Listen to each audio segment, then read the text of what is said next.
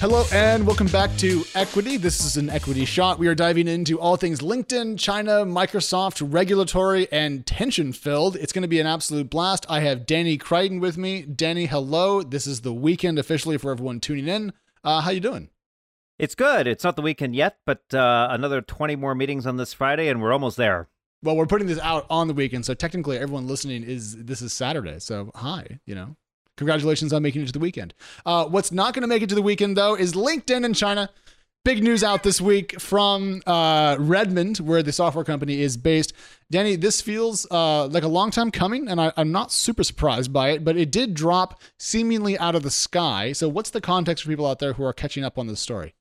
I mean, for years, LinkedIn was the only uh, Western or U.S.-based social network that was in China. Um, you know, Facebook has famously been cut out of the Middle Kingdom for for literally its entire existence. Yes. Twitter hasn't been uh, accessible. Wikipedia is not available. You know, go down the list. There's almost nothing except for LinkedIn, and and for reasons that are have always been a little bit mysterious. Microsoft has been able to sort of dodge a lot of the constraints around social networks that have been placed on other Western companies. Um, partly because they have uh, Microsoft Azure Windows, and a couple other products that are obviously very important on the mainland. Um, so LinkedIn has been there since I believe 2014, if I'm doing my math correctly. And for the last six or seven years, um, it, it's grown up.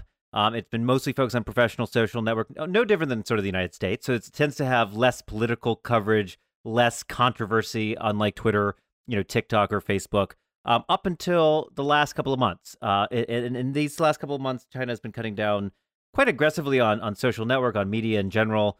And two weeks ago, uh, uh, Chi- the Chinese version of LinkedIn um, basically shut out a bunch of U.S. journalists from the platform, basically banned them from having profiles on the mainland. Um, and then we found out, uh, I guess, what Wednesday or, or yesterday, that Microsoft was going to completely pull out of China uh, when it comes to the LinkedIn product.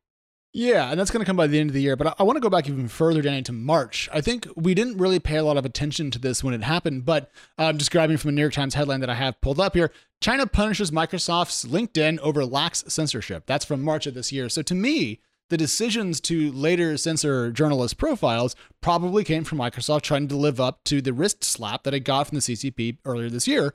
And so it made a little bit more sense to see once I had gone back and done some research on, on the context of this.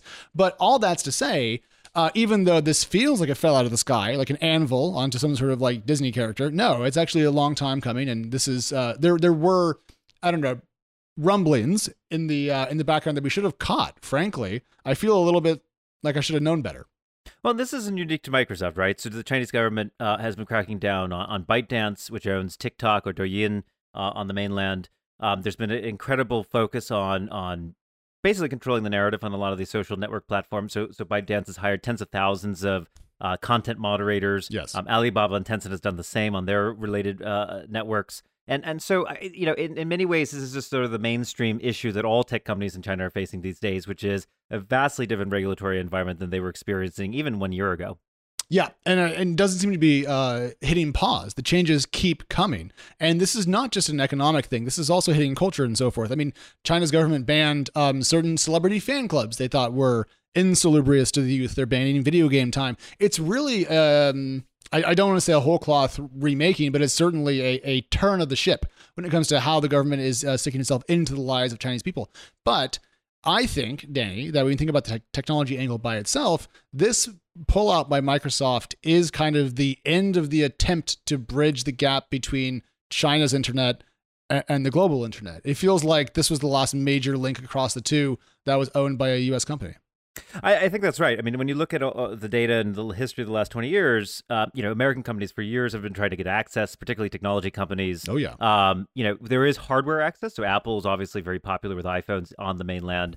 Um, but uh, when it comes to the media side of things, it has always been very, very tricky. Even search engines, uh, Google famously pulled out of China in 2010 over a fight around a hack uh, on Gmail that was related to uh, Tibetan separatists. Um, and so they had made the decision to move to Hong Kong, redirect uh, .cn users to the .hk users, um, oh, yeah. and have not been back since. Obviously, again, Facebook was never given access. So Microsoft was sort of the one-off person that was sort of able to to do both. They had invested a lot, not just in in building out, I think, the infrastructure for LinkedIn, but Microsoft has thousands of AI jobs in its research center um, in, in multiple Chinese cities, and has always kind of invested heavily to try to bridge that gap. And I think you're absolutely right, Alex. Uh, times have changed. And I think it's become much clearer that um, trying to bridge that gap is basically impossible for most tech companies today. Yeah, and one thing that I was thinking about in the context of this and kind of major software companies and where China sits is I'm like, well, you know, they do use Windows still. You know, it's still very popular in China. It's pirated quite often, but you know, it's still the, kind of the OS of record. And so I did a little digging, Danny, and uh, two Chinese companies, um, CS2C and Tianjin Kylin, uh, in 2019 announced they were going to join forces and they were going to essentially work together to make a homegrown OS that could replace Windows.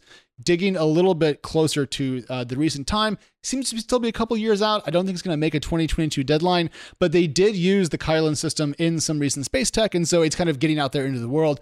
Um, the question is, how good is a Chinese Communist Party approved OS going to be? Um, I'm not I'm I'm not optimistic that it's going to be fantastic and better than Windows 11, uh, but certainly that would further decouple China's um, kind of computing world from ours. Well, there's a lot of focus on strategic uh, uh, autonomy, right? And so when you look at the OSs, there's a, a huge goal to sort of build everything in house. You want to control the process, soup to nuts. Um, I'm sure the the CCP version of Windows will have great desktop wallpaper. You probably yes. can't choose what it will be. No, um, I will say as a fun fact that North Korea actually has its own version of Linux called Red Star OS. It it does. Um, I knew and, that and too. It, it, it's um, fairly locked down as one could imagine. Uh, but like I, I think, look, it's a big country, it's a big market, uh, and I think there's an immense amount of opportunity still when you have 1.3 billion uh, consumers, almost all of whom are online, all of whom are spending uh, heavily in all these different products. Um, but the, the fear has been over the last couple of years, and particularly over the last year for the CCP, that the tech companies have just gone too big, too powerful, yes. too independent, yes. too allowed to run their own ship and their own narrative, and and the reins are going back onto them. So, I, look, I think Microsoft made the right move here. I don't think they had a choice. I'm glad that they sort of chose to do this expeditiously and just sort of, you know, they didn't fight it for two years and have a whole battle over it. I think the the writing was on the wall. But that leads to a big question because Microsoft doesn't just own Windows or LinkedIn, it also owns GitHub. And GitHub yeah. is by far one of the most important repositories of all code, open source, closed source, doesn't matter. Um, and and there's a huge challenge. There's been a debate for the last couple years about what China's going to do about GitHub, because for yes. developers on the mainland, they need access to all this code. Yet it is also a, a, a repository for all kinds of information and data that the CCP by and large wants to censor. And there's been a huge conflict over there.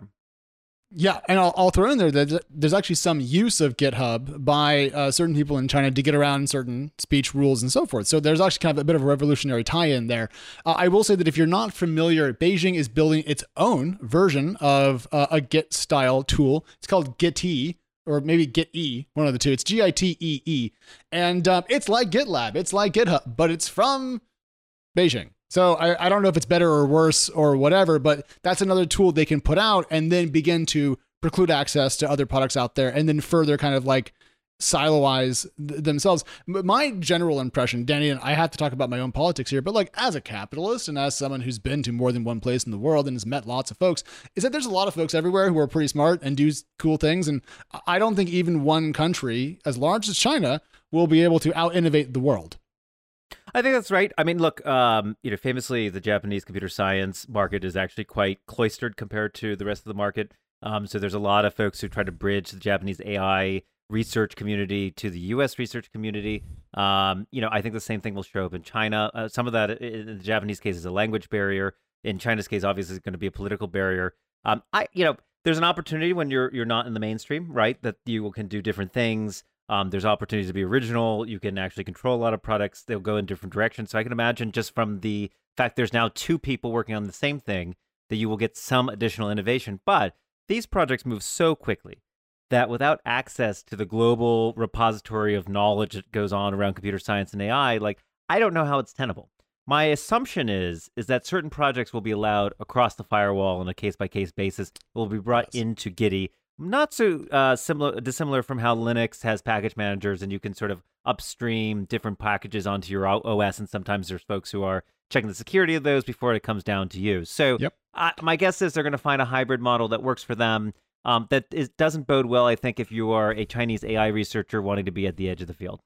No, absolutely not. And I, I, think, you know, the one thing I was looking for in the kind of Q3 venture capital data was a slowdown in China. I, I was really expecting, you know, given the last couple months of regulatory crackdown, that there would be a, a, a, you know, dissipation of capital flowing into Chinese startups. Not really.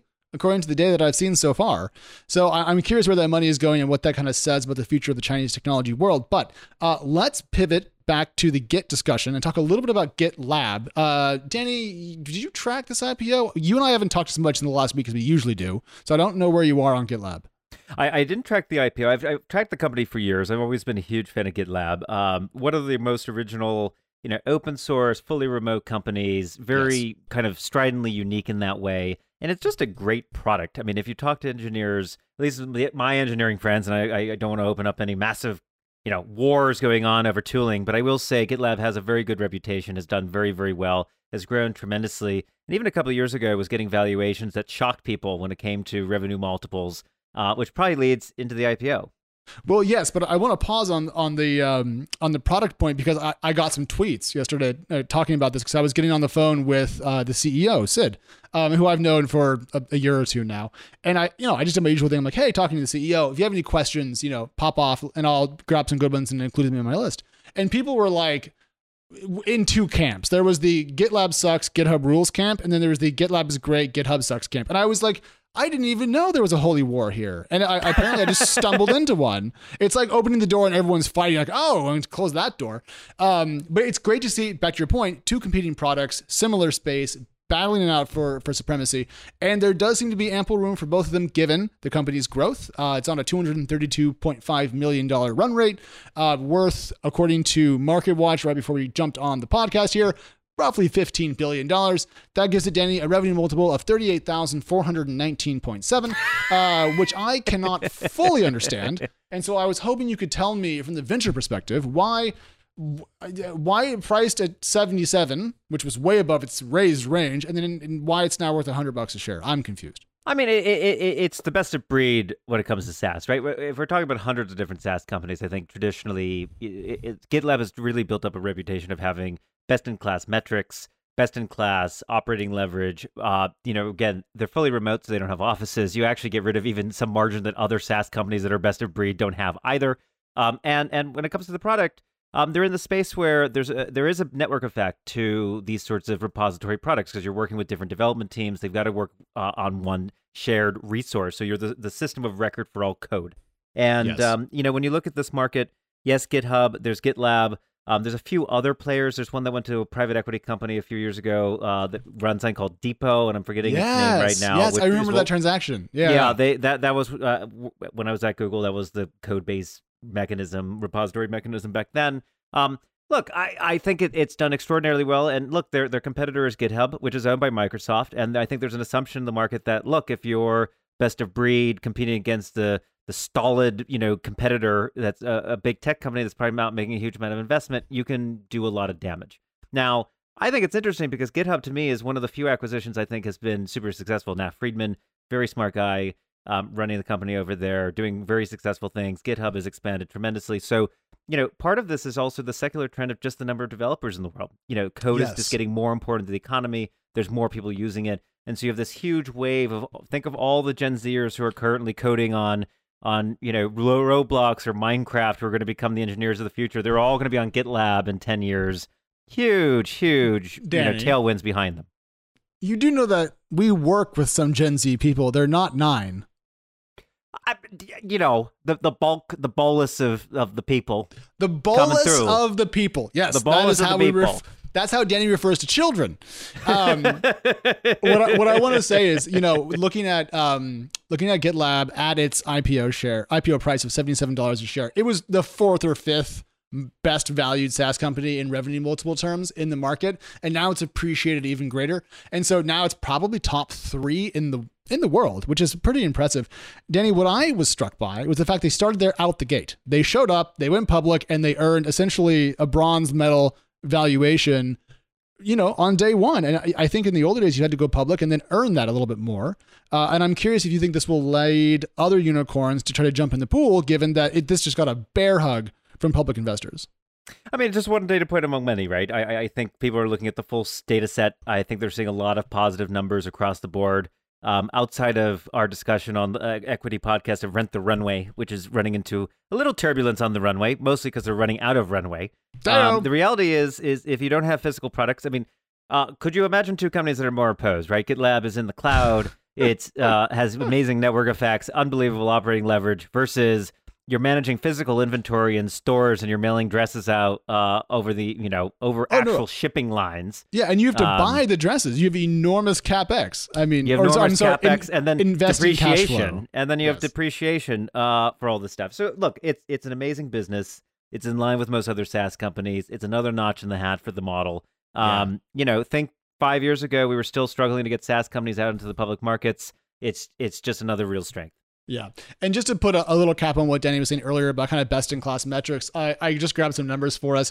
In 2020, a pandemic year that had much turbulence, GitLab had net retention of 148%, a number that got slightly better, and now it's 152% in the first half of this year. Um, Danny, any enterprise SaaS company that has net retention over 125 is is sitting pretty. 150 is, in, in my Very experience, good. very Right. rare at scale. Not that Right. hard when you've got two customers, but like you know, once you have an actual customer base, it's well, super and, and look, it, it, it's also it's dollar retention, right? So they're they're pulling in not only more users, they're also raising the amount of money per user with uh, uh, advanced features, which is what they've been offering for the last couple of years. So across the board, very very strong. And you know, I, I would use the term anti-fragile. You know, when the, when the pandemic hit, it actually became stronger because it was already remote. You didn't have to const- you know change everyone to for work from home. That's how they operated the last couple of years. And their customers had to do the same thing, which became even more important if you're working on code. So altogether, I think it's a very strong company, best of breed, and I think they're getting the premium they deserve for that. Of Oh. course, that begs a huge question, which is as these premiums get higher and higher and higher, one wonders can these companies actually grow into the premium that they're being affixed? That to me is still a very open question. It is very expensive, let's be clear. It is. I, I tried to ask Sid about um, their net retention and if that helped them get to revenue predictability ahead of their IPO, and he declined to answer that directly. Uh, just going to point that out. and uh, last thing here, Danny, um, looking back in time, 2019, late, GitLab raises money from the private markets at like a $2.7 billion pre, roughly $3 billion post money valuation. Now it's worth 15. So who is the real villain here? Is it the Wall Street bankers or is it the venture capitalists? When it comes to underpricing I, we, we always talk to these things. I, I, I, I actually think I think the revenue versus valuation back in 2019, I think would be even more insane. So, So I, I think- actually think it was very ambitious then, and it's still ambitious, and they've grown into it a little bit better. So, so to me, like again, it's the it's the pandemic effect going on here. I actually think no one actually made a mistake here. That that is the most generous, polite, kind, and loving comment that has ever happened on this podcast. I mean, it's also two years, and two years is a long time in enterprise SaaS. And if you continue to grow, like we've seen, we've seen examples where the valuation goes up four or five x in like a year. That, yes, the Vision Fund doesn't count. You cannot you cannot index off of Tiger and the Vision Fund because they are drunk. And therefore, they're not acting rationally. Maybe it'll work out. I've done some funny things drunk that worked out fine, but most didn't, and that's that. Uh, anyways, we're out of time. That's that. We adore you all. We're back Monday morning. I'm Alex. That's Danny. We're out of here.